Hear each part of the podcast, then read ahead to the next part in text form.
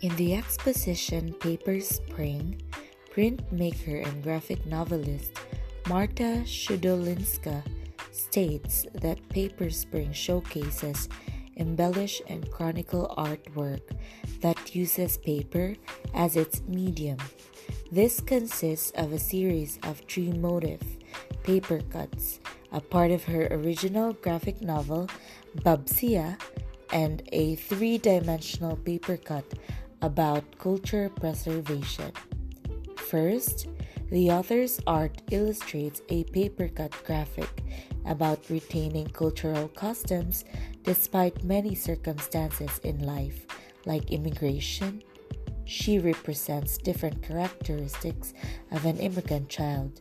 To name a few from the art are the child is unaware of parents' challenges, inexperience of current culture and cultural differences, pressure to be successful, comfort of one's native language, and longing for the family left behind. Second, a tree like paper cut, inspired by a tradition in Polish folk art, is represented by her.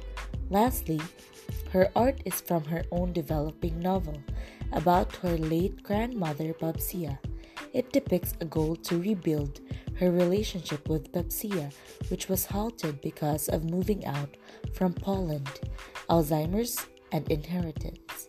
It also represents the struggle against seasonal affective disorder, especially in the tough months of November and December. In times when darkness dominates, depression, anxiety, self doubt, and anguish is more powerful. But there is something good about the cycle of dark and light seasons. To sit in the dark and look at our demons, although difficult.